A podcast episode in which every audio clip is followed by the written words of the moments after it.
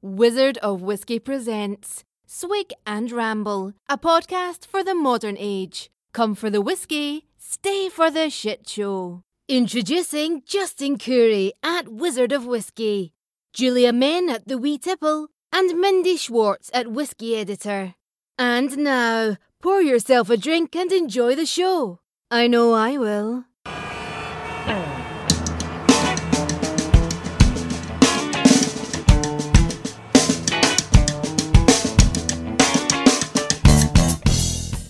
Welcome back, Ramblers. Today we are having a mm, semi-professional podcast. Joining us today is Mr. Robert Diana. We're giggling, Julia. Fuck out of here. What semi-professional? We're super professional. we, we are Not if I'm involved. I'm sorry. Robert um, is a whiskey magazine reviewer, and we are going to talk about whiskey reviews today. How they work, what to look for in color, nose, palate, and finish. So grab a dram of Wild Turkey 101 and join us. But before we jump into the fun drinking side, you know we gotta do a little sours our mash because it's just one of those days. There's always something to bitch about that deserves bitching. So I'm just gonna start things off. My knee clicks or like it pops now, and I am far too young for this to be an issue. And it just mm. started in the last few weeks, and it's only my left knee. And it primarily happens like when I wake up or so first thing in the morning or like when I'm trying to fall asleep and I stretch, I'm like, what? Why? What happened? I mean, yeah, I was in a motorbike accident years ago and had no problem. I don't know what happened in the last few weeks. And my body's like, you know, you have a knee that pops. I feel really old now. That sucks. Aren't you? The, uh, you're the baby of the group, aren't you? Yeah. Yeah. I would like to state that I that I have whiskey older than Julia. Oh, yeah, I think we all do. seriously. Uh, I have what whiskey about Don't start talking physical ailments with me, though. That's Well, talking to a guy who has a hip surgery scheduled in the Oh, fall. oh wow. Okay. Well, what sours Right. your mash if it's not faulty knees? Uh, for me, it's probably going to be Total Wine. Oh, The yes. Fuck Total Excellent selection sometimes. I'm so okay with that. But it, it happened to my fiance once where it's like, you know, you go in there, she she had a list of scotch that she was going to buy me. Said, hey, what would you recommend based on this list? And they came back with three different barrel pick bourbons. Oh my god. Yo, yeah. Oh and it's not like the scotch was pedestrian, you know, like the typical Glenfiddich 12, Glenlivet 12, something like that. No, it was like Lagavulin 16, Laphroaig Lore. I mean, it was almost all peated. And thankfully, they weren't that bad, but it was like they're barrel picks and they're just trying to sell everything. Yep. We go in there recently, they tried doing the same thing to me. And it was one of those moments like, I know I don't know a ton about whiskey, but I'm like, I know more than you. Get away. It's like that. It's Uh, like, do not try Parks and pimping your Parks and Rec. simple. Parks and Rec episode. like, like- you've got to be kidding me. But yeah, and it happens too frequently to just everyone there. It's just awful. Yeah. But I live in PA, so that's like the best store that I can get to sometimes. Oh, Oh, I feel you. I live in a mountain town. Selection here sucks. yeah. The worst, absolute worst whiskey, worst drink I have ever gotten was a recommendation from Total Wine. Was it one of the Spirits Directs, like their I- bottlings? I don't know. I think I had tried all sorts of things to make it palatable, and it was just horrific. I probably dumped it down the drain.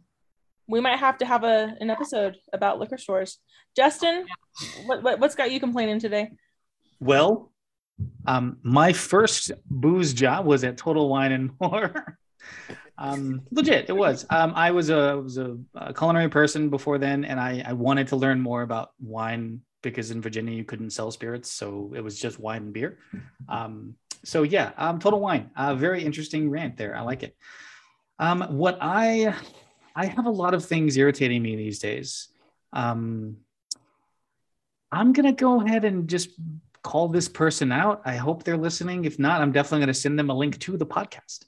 Um, I got an email. Now we have a business. Several of us on this podcast also have, you know, we we, we work, we drink, and we do other things. Uh, but we have a business, um, a small business that does, uh, among other things, consulting and, and influencer marketing. And while I don't necessarily uh, see ourselves as an influencer marketing firm, a lot of our day to day when we do these these projects is unfortunately it's influencer marketing. We reach out to people and we say, "Hey, you want samples? Here's some samples." This I'm trying to pull up the actual email. This nozzle of douchebag um, came back at me in an email that I sent a blast. It was not a direct email to him. It was an email blast. Um, and his response was so soporific. And I'm not, I can't even find the email. I'm going to find the email later because we're running out of time for this. Um, but his email was so ridiculous. It was so Um, good. It was, It was it was it was embarrassing and like whoa. it was like this guy had the the audacity to call out the, my business name that I spent years working to build.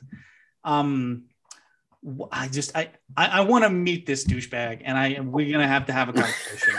um, but I guess my sours my mash would be, it's a fucking email. You do not have to respond. There's literally a button. You don't have to reply. You, you can unsubscribe, you can ignore it, you can mark it as spam, you can shove it up your ass. There's multiple, multiple things you can do with an email. Print them, shred them, put them, make it five, take him to Coachella, whatever the fuck. You don't have to respond. The fact that this unmitigated fucktard said, "Hey, I'm gonna, re- I'm done. Stop responding to my fucking emails unless you're serious." All right. I, I take back everything I said in the intro about this being a professional podcast. really off the rails. You know, we gave Justin the mic and damn. Yeah, okay. Well, Summer's my mash. I'm taking a page out of Justin's book. I'm doing it. I'm gonna bitch about traffic. Yeah. Ah, Not not Oh. traffic in other cars, but I am in the bitch about speed limits. Over the middle of bumfuck nowhere, there is no reason for 80 miles of straight nonsense to be a 55 mile per hour speed limit zone. There's just no reason. There's no twists. There's no turns. It is fucking desert. I spent six hours on the road today. I went 90 the whole way. Sorry, not sorry. Like fucking just fix it. I, I I don't understand the state. I just don't understand the speed limits in the state. So that's that's it. I'm done. oh man. Wow. I'm just Wow. gonna take spray paint with me on the next and just fix them myself. it's not gonna be 55 anymore. It's gonna be 95. with all Speed that being said, safety, I, man. Hmm? Speed limits are there for your safety. And I've driven with you. Don't give me that. That's fucking fair. Oh, I need a drink, y'all. What are we doing? So, so I, I will. I apologize to the group. I, I fucked it up. I could not grab my bottle of Wild Turkey 101. It's somewhere Jesus. buried. Justin. tisk tisk tisk. Uh, so yeah, I'm, I'm drinking. I'm drinking Wild Turkey though. So we'll get to that later. Wild Turkey product. We're going to talk whiskey reviews today, guys. We're going to talk about the pros and cons of the different rating systems, and we're going to have a couple people walk us through some reviews of some stuff. So, where do we want to start? We're going to bitch about the rating systems first. Does that sound good? I mean, I know Oh, Justin we? really loves to bitch, and it looks like Robert. Wow, Rob's face just got gleeful. Uh, That's when we're starting. We're going to feel like yeah, we bitch should about rating systems. off their chests and then talk about the various rating systems. I'm gonna Yeah. I'm gonna defer to Rob on this one. He's the guest. Please give us your thoughts honestly. Don't yeah so Yeah. I, I don't have the professional experience i'll say that that say julia and justin have but i have been writing reviews now for at least five plus years I Yeah, think- five years. um a- and, it's funny because it started and i was reading all these reviews and they're like it's like why is everything between like 85 and 95 on a 100 point scale like Mhm. what i mean I, and i've seen base maker's mark rated at like a 93 like i'm sorry Mm-mm. if you've had that lately it's near undrinkable unless it's in Mixer. a cocktail. It's a mixer. And unless you really like you know cinnamon red hots in like sugar syrup it, it's just revolting to me. But you go online and you see all these rating systems and everything is in that range. I mean everything. And you can look at almost everything online and it, it all seems to fall in that range. Some people use stars so sometimes you get down to three stars. I don't think you ever see anything below that. Um, and that was uh, when I started writing and, and we kind of thought about what those ratings were going to be like. It's like, oh, we need a spread. Like, and especially if you're going to be looking at craft whiskey, you you want to have some leeway in terms of those scores. Like, they're not bad, but they're not going to rate as high as even like Wild Turkey 101 because Wild Turkey 101 is actually pretty good. And some of them do get better, but it's like you can't have everything at, at 85, right? So we started ages ago going, you know, almost as far down as 50 because God forbid you try to drink something that's below rated 50. And I think, um, Mindy, do you remember what I did for checked in? It's number seven. Um, uh, like that, I think was the lowest thing I ever rated, which I think was in the 50s. I, I using this said rating scale one time rated something below the scale at a 30 Oof. it was published for like a day and it was pulled i got in trouble for my rating y'all Yeah, well, and that's that's censorship. That's not cool. yeah well, Oh, also well, that's that's another point sorry to just like jump in here but a lot Yeah, of yeah. people comment on you know these are honest reviews and this is what we actually think but are they but they're not but they're not yeah that's I- yeah. Yeah, mine, I try to be as honest as I can because I want, plus, I do it for myself. I want to know. It's like, what did I think of that? Oh, I rated it at like a 65. Eh, I don't want to get another bottle of that right now. You know, I'll get something better. Um, and that's my thing. It's like, you know, mo- most of my ratings are probably 60 to, I think the highest I've rated something is maybe a 95 or 93, something like that. Um, and it, it's just you need that spread of ratings to really get a good idea of like how good are things. You're not going to notice a difference between two and three points. I get that but it's like there is a big difference between something that's like a 75 and something that's a 90 or at least in in my rating system that we've used. Because it's like 75 very drinkable stuff. Um you know 90 something is like the best whiskeys that you've had. That's more interesting because if everything's above 90, then it so becomes meaningless. question for you why do you use a 100 point scale if you only ever use the top range of that why not do 1 to 5 or 1 to 10 Uh, mainly because I try to avoid those whiskeys that I would never want to drink. Like, I don't want to sit back and rate something at a 30. You know, the only reason why I even rated the um, old number seven is because I was doing a big Jack Daniels article, rated like four or five of. Four. I just pulled it up and it's a hilarious review. When when you're done, when you're done, tell I'm gonna need your contact information. You're gonna get some tens, tens, twenties, that, that that bottle i got Okay. from total wine was a zero it was a Yeah. zero if someone had rated it Ugh. Yeah, there's some stuff that we had at our meetup that just I mm-mm, nope, mm-mm, just smell Yeah. it, and throw it in the kitchen sink. It was terrible. Yep. Well, Uh, this episode other- sponsored by Maker's Mark, by the way. yeah, right. um, the other interesting thing that I tend to do, and I'm not sure how common it is, I've seen a few places do it, is in addition to the numeric ranking, which is great, what's the recommendation? And the recommendation is not just quality, it's quality and price. So typically, my recommendation for something like a Wild Turkey 101 is you have to at least try it if you're not just going there and buying it. It's cheap as hell. It's quality whiskey. It's a good recommendation. Some might be like, you know, a low 80 score, but it if you're getting it for 30, 35 dollars, yeah, buy it. Buy it now. Others could be fantastic. It's like, oh yeah, it's like near 90, but it costs three hundred and twenty-five dollars. I can't tell you to go buy it. Yeah. Like you want to try it somewhere, maybe, but you know, do something of that flavor first to make sure that you're not dropping a ton of money on something that's like just doesn't fit your profile. I really do like that about Rob's reviews. His recommendations vary from runaway to buy it now, um, try it at a bar, that sort of thing. Um, and I really do like that little tidbit with his ratings because it gives you something to go go on. Sweet. Um, well, how do I talk about whiskey reviews? Um, everyone who reviews whiskey or really anything is a pedantic jackass. No, I'm kidding. I know quite a few. Frankincense. Oh no, I totally agree. I know quite a few people who are salt of the earth, the most chill people. We've had several uh, spirits judges on the podcast, and they're they're really cool people. And I and I love I love these judges, and I love I love the people who, who do these reviews.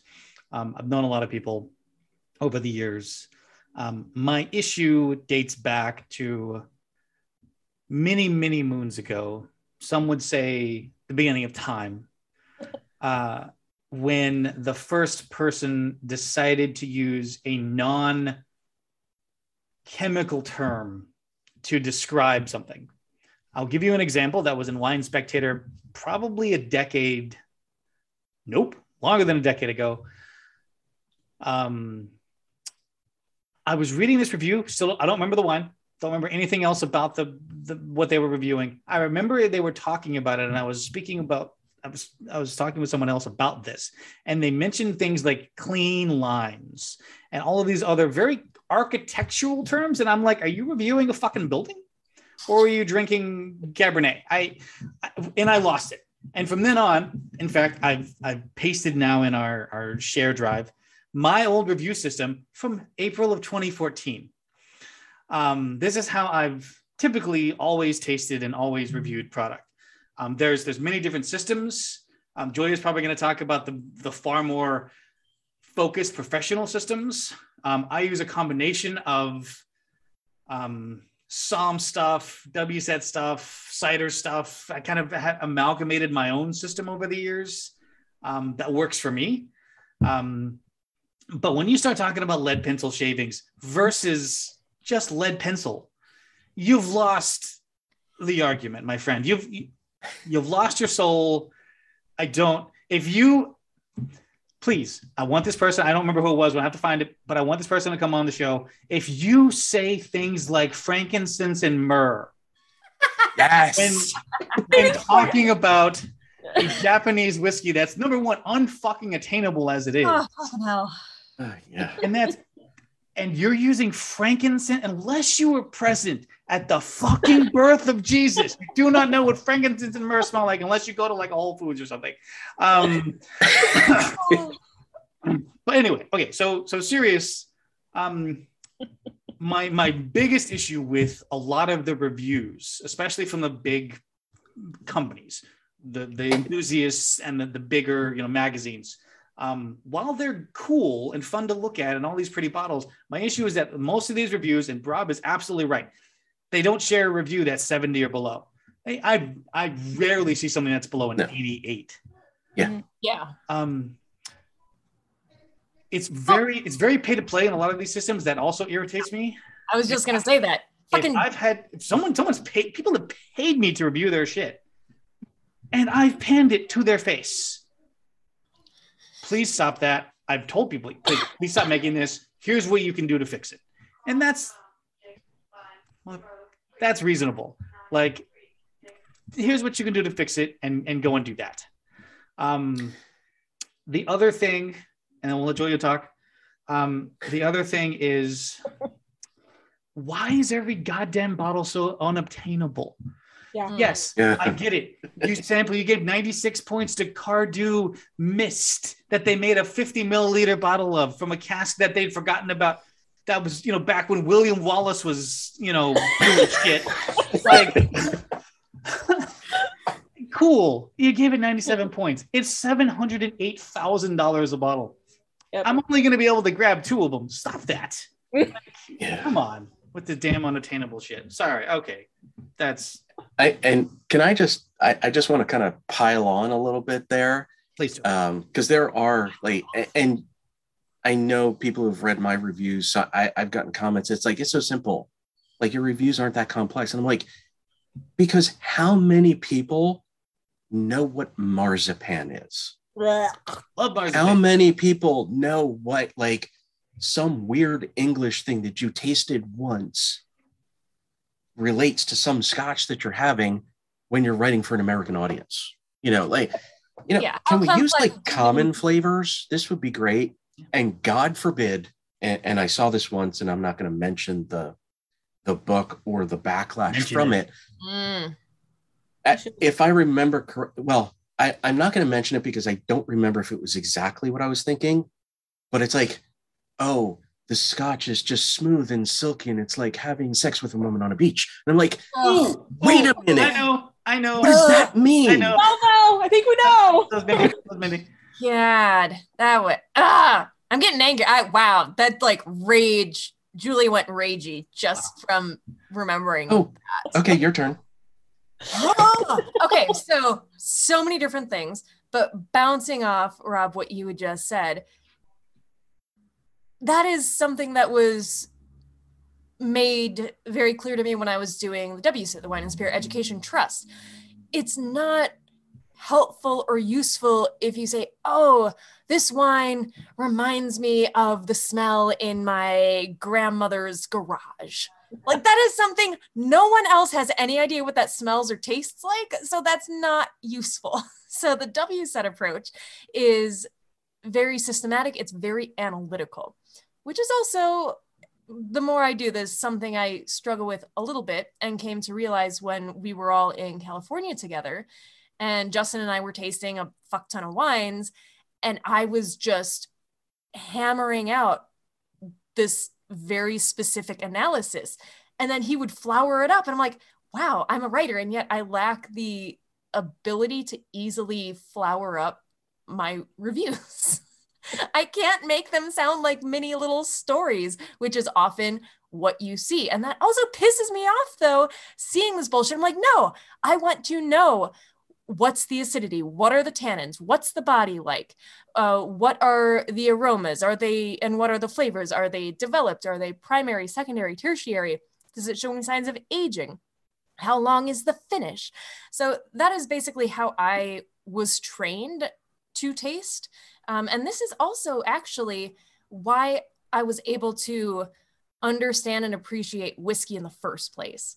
Because i was in Ireland when I did WSET level two wine and spirits, where they took you through the tasting. And then I was up at Bushmills and get, just got a couple of whiskeys. And because I knew a bit more what to look for and to smell and to try and taste, I'm like, holy crap, there's so much more to whiskey than just alcohol gross, something I'll never love. So this system for me has really opened up my entire world because you know now i'm a whiskey ambassador. I work uh, at a wine shop and i do a bunch of scotch stuff and it's really really awesome. So yeah i mean there are pros and cons to everything is i guess guess what i'm getting at with that. Thanks for letting me just kind of go off on that tangent oh, but circling back also to what Justin said about pay for play, which I was also going to mention. Oh my God, this is some bullshit. Josh Cab getting 91 points from Wine Enthusiast. Fuck off, Wine Enthusiast. Do you know what? Come on. It's Josh. It's laden with chemicals and bullshit. Like, I don't understand why people like it. I just, uh, well, it's I do. everywhere though Chemi- I uh, mean- well, yeah, it was chemically crafted for the American palate. So they spent millions of research and R and D money to figure out exactly what Americans want, and then they created it. But like, oh, ah, if you compare that to an actual real wine, there's a world of difference. No way is Josh 91 points. Like, what the fuck is their scale? That's also another thing. Every company, every person has their own ideas. Some might be more systematic, like the WSET. Some could just be like fucking I like it because to me it's good. But okay, do you have the same sort of preferences and dislikes as the reviewer that you are following? It's kind of like movies. Yeah, you, some critics can totally pan a movie, but you fucking love it. Like, okay, Van Helsing, I love Van Helsing. It was such a great movie. It was so fun. And it got panned. Critics hated it, but I loved Van Helsing. It's so oh. fun. I'm Justin's gonna, bring us back to, I'm gonna bring us back to Earth, which I can't believe I'm the one having to bring us back. um, to to that exact point, I'm aware of some distillers when they are choosing samples for competitions. The method that they will use is they will go barrel for barrel. They will smell and they will taste. And they will look for the sweetest stuff they can find in their barrels, and that's what they submit because that's considered the Americans love sugar. I, I hate to I hate to use God for smooth because that smooth is another discussion we're gonna have later. Mm. But that's what people want. They want something that's smooth. That's a, that's not bitey. That's not too intense. They want something oh. that's balanced. Oh and, fuck no! Give me Elijah Craig barrel proof, 136 proof. Come on, hit me with yeah. it. Yes, but Love if you're the sitting there tasting 90 whiskeys in two days, that's the last thing you want 15 of in front of you. Yeah. You know, so it's. I, I would try it. I, I would be willing to sacrifice for science. I, I would totally you try should, that. You too. should definitely join us the next time we do a thing. We're gonna do some stuff. It, it took a week for my palate to recover from the last one, y'all. I I eat nothing but bread and drink water for weeks after I do most of these things because it's that your palate's just wrecked. So yeah, it's pretty fine. I thought. Oh. oh wait, no, I got sick afterwards. That's yeah. why. to to Josh Cab to the Josh Cab point, yeah. Um, for those of you seeing all these amazing reviews of all these wines, if you go to any grocery store, 93% of everything you see in that store, at least on the wine side, is going to be from one, two, or three companies. So you're not you're not drinking anything different. Just just as a heads up. But that's that's neither here nor there. Mendacious. So we know how Justin's already talked about this and how he's just not willing to pander to anybody. But Rob, whenever you've been sent samples by people to review, have you have you ever fluffed them a little bit, or have you been blatantly honest? Because um, I, I've seen some stuff come across my desk where it's like these people asked me to review it, and I was really nice to them, and it's like I would never buy that in my life. Like, why are you rating that so fucking high? Yeah, no. I so thankfully I've not received anything that was really that bad. Um, you know, some of the stuff that I've gotten, I, there are a couple that are actually quite good, but it's like, you know what? They're solid whiskeys, and it's not crazy. Um, so thankfully, it wasn't like I had to lie to give them a score. Um, because I don't. I mean, honestly, if if I got sent a sample that was going to be below 60, I'd be like, I, I can't review this. I don't want to do that to whoever it is, um, especially if it's craft or, you know, small batch kind of place. Because then it's like, I don't want to trash what little reputation you might have already. It's like, let's be nice and work with them. Like Justin was saying, it's like, yeah, you know, give it another year or something. I've done that with um, there was a local distillery uh, out where I used to live called Manatawny, um, who actually is making some really good whiskey now. But two years after they opened, I had their their four grain whiskey, and their their mash bill is very different. It's oats, wheat, corn, and barley. Hmm. So it, it definitely has a different profile. And man, those first batches were interesting. I refused to rate them because I was like, it's really young and it needed time. And then um, I was actually involved with a barrel pick from them a couple, uh, about three years ago, just prior to the pandemic starting. And they were like, oh, yeah, we got a batch of honey malt. So we did a whiskey. Like, what what okay fine oh my god it was aged by the time we got it it was aged something like four or five years came in at like 135 proof or something. Nice. And there were other well respected whiskey people that I know who had bottles of it who compared it favorably to Stagg Junior. Oh, oh wow. And I'm like, see, this is what can happen when they pay attention Mhm. and, you know, start aging a little more and get better at what they're doing. But it's like, yeah, thank God I didn't have to review the original bottles because it would have been sad. And that's you. Obviously, we know you. We know you're not a dick, but there are plenty of asshats out there who would just take obscene pleasure in tearing into a company.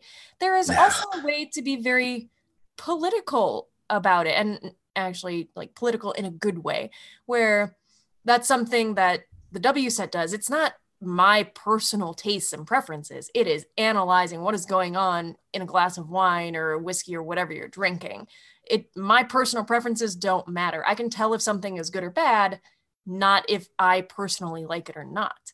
Yes. However, there is also I used to do um, a lot of wine and whiskey reviews on my uh, social channels, like in the first year, year and a half, and there was stuff that I didn't particularly personally care for, but I wouldn't say this sucks. Don't go out and buy it. It'd be like this would be really good for someone who likes XYZ. If you like a really woody whiskey or a really, really super sweet whiskey or whatever it was, there's something out there for everyone. So your opinion is not the be all end all. And I think a lot of reviewers might fall into that trap saying, oh, this is trash. I hate it. Never buy it. It- I'm like, really? Just get over yourself. Like someone is out there that's going to enjoy that. that that actually brings to mind a, a very particular point that I've argued, um, probably unsuccessfully with a number of people. Taste is subjective, Oh, yeah. Yes. I- and the argument is no, it's chemically based. I'm like, no, because my taste buds just work differently, and a lot of it is memory. Like, you know, the way you remember cinnamon-based apple pie could be completely different because my grandmother's Italian and yours is Jewish, so we have a slightly different flavor of what like an apple pie is. You know, and that and that's really important because that's what you're trying to explain when you come to these tastings. And It's like, you know, sometimes you can get something like, okay, creme brulee typically tastes like that. You know, you get the creamy vanilla pudding feel, the burnt sugar. It's a lot of fun. And it's very relatable. But after that, like the nuances of you know, some of the baking spices, like somebody saying allspice versus nutmeg versus cinnamon. It's like there's a lot of leeway there because you can only remember so much. And it really depends kind of on how you grew up, I think, Yeah. just what you're used to. On I- that no, go ahead, Justin.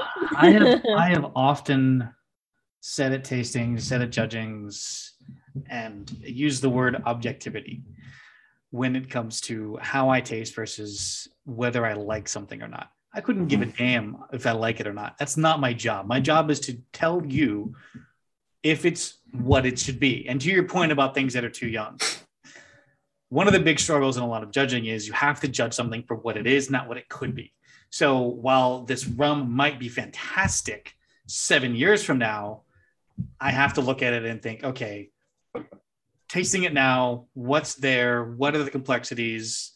It's it's a pain in the ass, but a lot of things quick and things sometimes things get worse with age, and that does happen too. Um, strawberry moonshine, never gonna get better.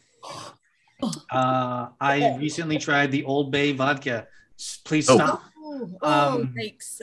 Uh, The Was first that a real walked- thing? I thought it was an April Fool's. It's a real Nope, thing. 100% No. thing. Um, Old Bay is now in everything. legit. Every fucking thing known to man has Old Bay in it. 100%. It is killing me. I'm wearing Old Bay sh- shorts right now. Um, the um, fuck. Um, the first thing I walked into a tasting a couple of months ago, the first thing somebody handed me was a salsa flavored whiskey.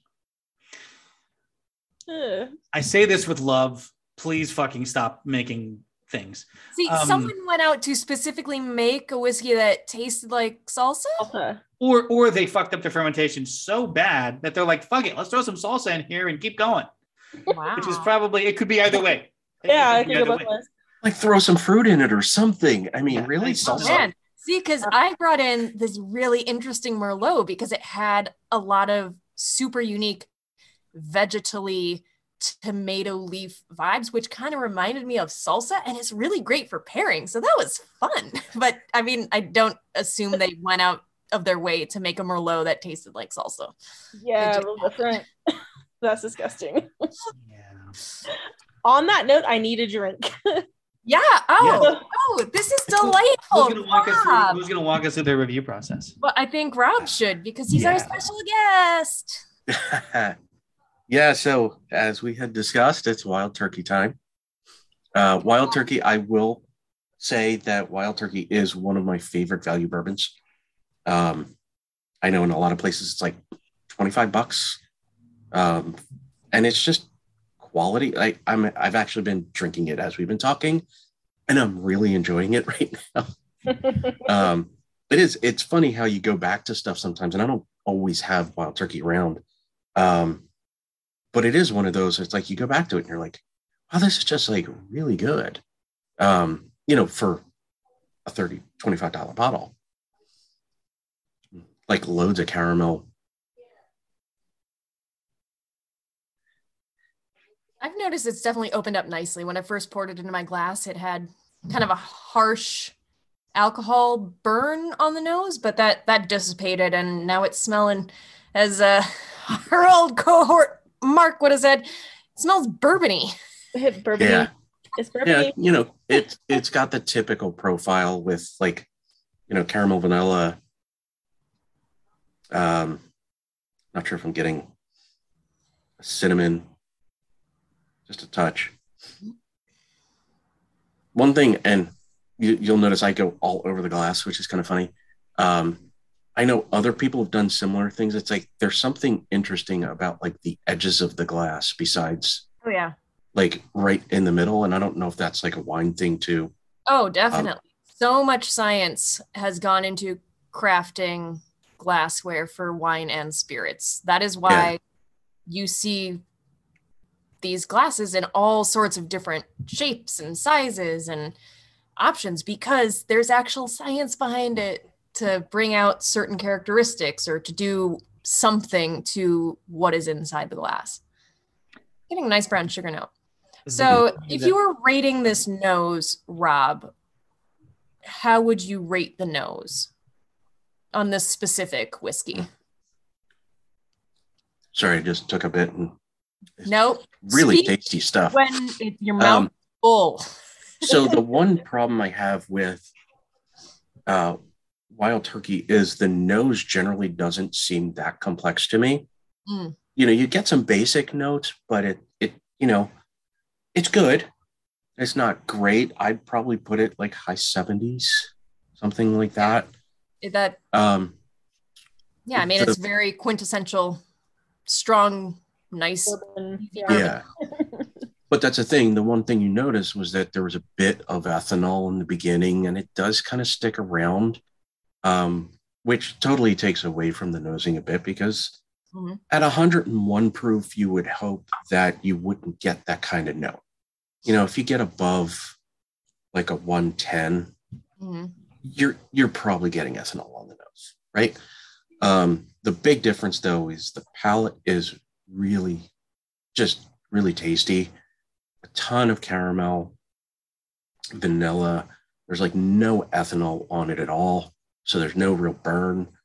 Um, you know, so it get into the low 80s probably, but not like, you know, it it's quality bourbon at, at a fantastic price. I, I can't I, I do love this. I hate to say that. Um, No, don't. 'Cause it's just like- it. there's nothing it's wrong just with like so much. It, it this is one of those bourbons that's just like, okay, I just went out, I spent 25 bucks, and it's just so fun to drink. Mm. You know, because you do get that blast of flavor because of the proof, as opposed to, you know, you get a lot of these other bourbons that are, you know, a- anything below 90 tends to be very thin, just not enough flavor. Um, which is much different than scotch. You, you Mm. can get an 86 proof scotch and be fine. Yeah, You know, Oh, they're delightful, right? Um, but bourbon just kind of, it, it really tends to fail under 90 proof, which is just sad. Um, I'm digging the candied pecan note on the palate that I'm getting with this. That was a little unexpected, but delightful. Does anybody else get just a little bit of citrus? Yeah, sure. I could definitely get Justin's not joining us. He didn't get his bottle. I I could definitely Mhm. get the orange and like a spiced Mhm. orange oil vibe. And like that's something I probably wouldn't have picked out. But that's also one of the interesting things about tasting with other people because their sensory bases are much different than yours. They're going to pick out other things that might seem super obvious to them and you're like, "Oh, well, shut the front door. Yeah, I get that too." And so now you have a different reference point as well for being able to pick that out in future. That's actually, I and I hate to admit it, kind of, but not really. um, when I'm doing a tasting uh, for a review, I'll actually go search some reviews to see what people are saying about it after I do my initial notes. Because in- most cases, and it's like you noticed, I was like struggling with a note, and it's like, okay, no, that's some cinnamon. I Yep. do agree with the orange note. Um, but sometimes it's like, oh, they're saying coconut and it's like okay you dig a little deeper and you you know you swirl it around a little bit more and you're like not getting coconut but maybe i get something else like a, a creamy note of some sort.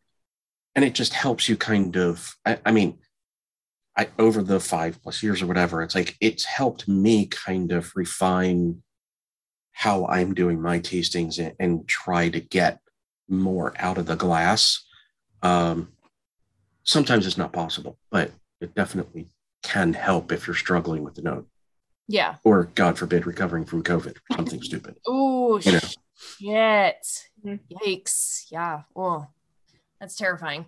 I've had quite a number of people that I know who did lose their sense of taste and they've had to start trying to retrain themselves. yeah Terrifying.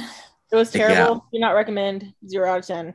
Yep. Mm. yeah i i didn't have as many problems as mindy but i was late with a review. I forget how many days prior to publication it was um because i couldn't smell anything for like weeks. And then stuff just smelled like honestly garbage for a little while. That was fun. Um but thankfully taste didn't go as badly so. Oh wow, interesting.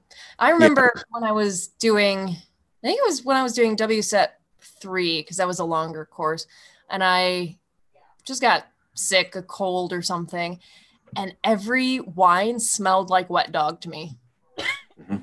Just every single Ew. wine doesn't matter if it was red, white, sweet, dry. It all smelled like wet dog. I'm like, well, I'm not gonna take any notes this week because obviously it all smells faulty to me. Oh damn. That is terrible. So I think that we have all agreed that we prefer the one one ish to 100 system over the one to five or one to 10 or star ratings or whatever. So where's this going? What what's our final our final number on this guy?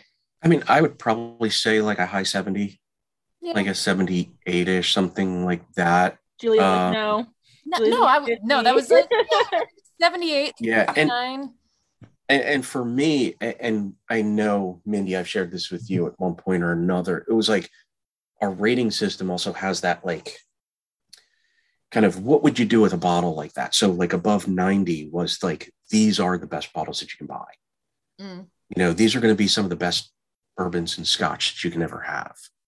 Um like the 80s are those bottles that you want to have all the time. You just maybe can't because you can't afford it.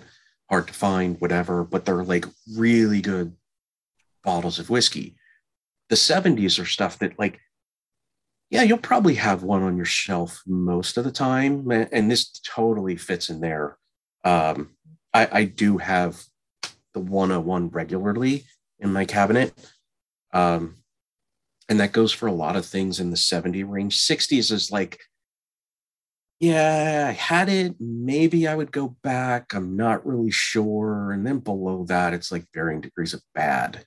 Um, You know, when you get into the the fifties, it's like, eh, yeah, I don't know if you really want it, but it's like if it's cheap enough, maybe. You know, um, Ugh, ugh. See, this would make a not. banging, this would make a banging old fashioned. It, it does. yes, That is my go-to. Yeah. Basically, every episode we record. What are you having today, Mindy? A wild turkey one old fashioned. Oh, that's totally true. I'd forgotten It that. is. We It normally is. use Maker's 46 for that, but I think that's a little bit more expensive. I think here the 101 is 31 ish dollars, and the regular wild turkey is 25 ish. But this is what I qualify as a daily drinker. yeah, It's It's- great for cocktails. It's good if you want it neat. It's budget friendly. yeah, it's completely unoffensive. I don't think there's anything in here that would piss someone off if they tasted it. It's like, no, this is kind of a quintessential bourbon. I don't think Justin's a fan. He's over here twiddling his No. fingers and shaking his head. What's going on, Justin? No, I, I wasn't actually. I was literally cracking my knuckles, trying to do it quietly. Uh Um, huh. so well, Justin wasn't I- able to join us, and he's got some Russells. I, I do have some Russell's Reserve single barrel. Um, um, it's okay. So yeah, that's my review. No, um, Urbany. I Bourbon, it's bourbon. when it comes to reviews, there's there's multiple ways of, of reviewing specifically whiskey, but there's multiple ways of reviewing things. You can sit down and you can do something blind. When you do something blind, there's even different ways of doing that. You can do deduct- deductive, where you're trying to figure out what it is. Um, how do I put this? Don't do that It stresses me out so Wait. much. when you're out in look man I just drink the fucking product. Like even if i have so i taste most of my products blind. And i want to thank everyone on the in the american whiskey industry for being so patient with me. I began this journey of writing um, about whiskey um, well over a decade ago. And i started getting samples for the book. I promise it's coming. Um, and i taste everything for that book blind. Uh, so I have a key. My wife has the access to the key. I get a little bottle that has a number, not this these particular bottles, but other bottles. It has a little number, and that's I. That's all I know. Um, so when I review, I review. I look at the color, although color is not as important in spirits as it is in in wine for me. Yeah. Um, I look at the color. I look at the nose. Obviously, I take a deep, you know, inhale. I take several, um, and I typically will taste something twice um, at different times, but always, uh, if I can, for the most part, in the same setting. So for this, I mean, I sit at my desk. This is this is my thing. I don't want to be sitting outside for ten reviews and then inside where there's a fucking rave going on for you know whatever reviews, or you know at the beach or something. It has to be consistent for me. I mean, So- it has to be consistent for anyone who's rating or judging wines. That's part of the whole thing.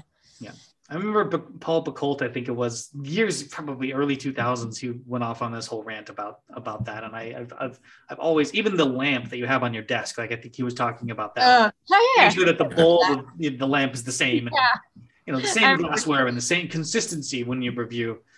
Yep. Um, so Russell, Actually- um, go ahead. No, no, I was going to say Justin brought up a really good point about reviewing. You have to taste it twice. You almost have to. Like my reviews, typically I'll make some notes when I first pour it, or, you know, after a couple of minutes as it sits in the glass. And then like 15, 20 minutes later, that's when I go through it again to actually do the rating.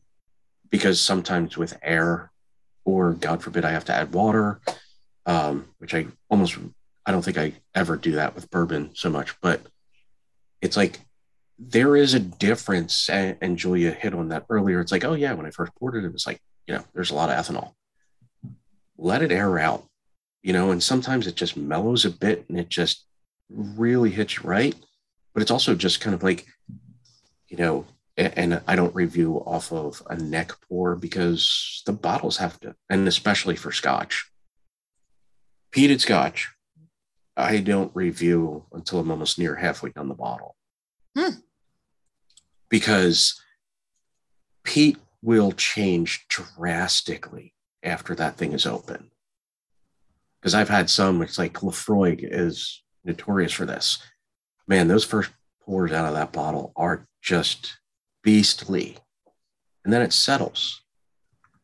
maybe two weeks later, and it's just a completely different scotch. And that's good, you know, because it's like you want to get a good idea of what the what the whole bottle's about. Sorry, Justin, you can continue. No, no, no, please. Um, I get all actually- ranty, you know. Please. Um, we'll have to. We call Please it cut him off yeah. more. Um, Yeah. We can we can definitely talk about the neck pour at some point. Um, we'll definitely have that. That can probably be its own episode, y'all. It's, it was supposed to be, but then somebody fucking you know left. Um, Sick Don't- bird. Womp. so Mark yeah. right on done fucked off. So the uh, the Russell's Reserve, it is super chewy, dirty blackberries. Um, I do, in fact, get lead pencil. Like not, it's this sort of slate minerality to it. It's not, you know, I'm I'm not sitting there shaving, you know, pencils into my glass or anything. Although I have. I did a class once where I took a bunch of Glencairns and a bunch of like wine glasses and I filled them with various herbs and cereals and shit. People look at me like I'm fucking stupid. Like, how can you know what something smells like unless you fucking smell and taste and lick everything? Yep.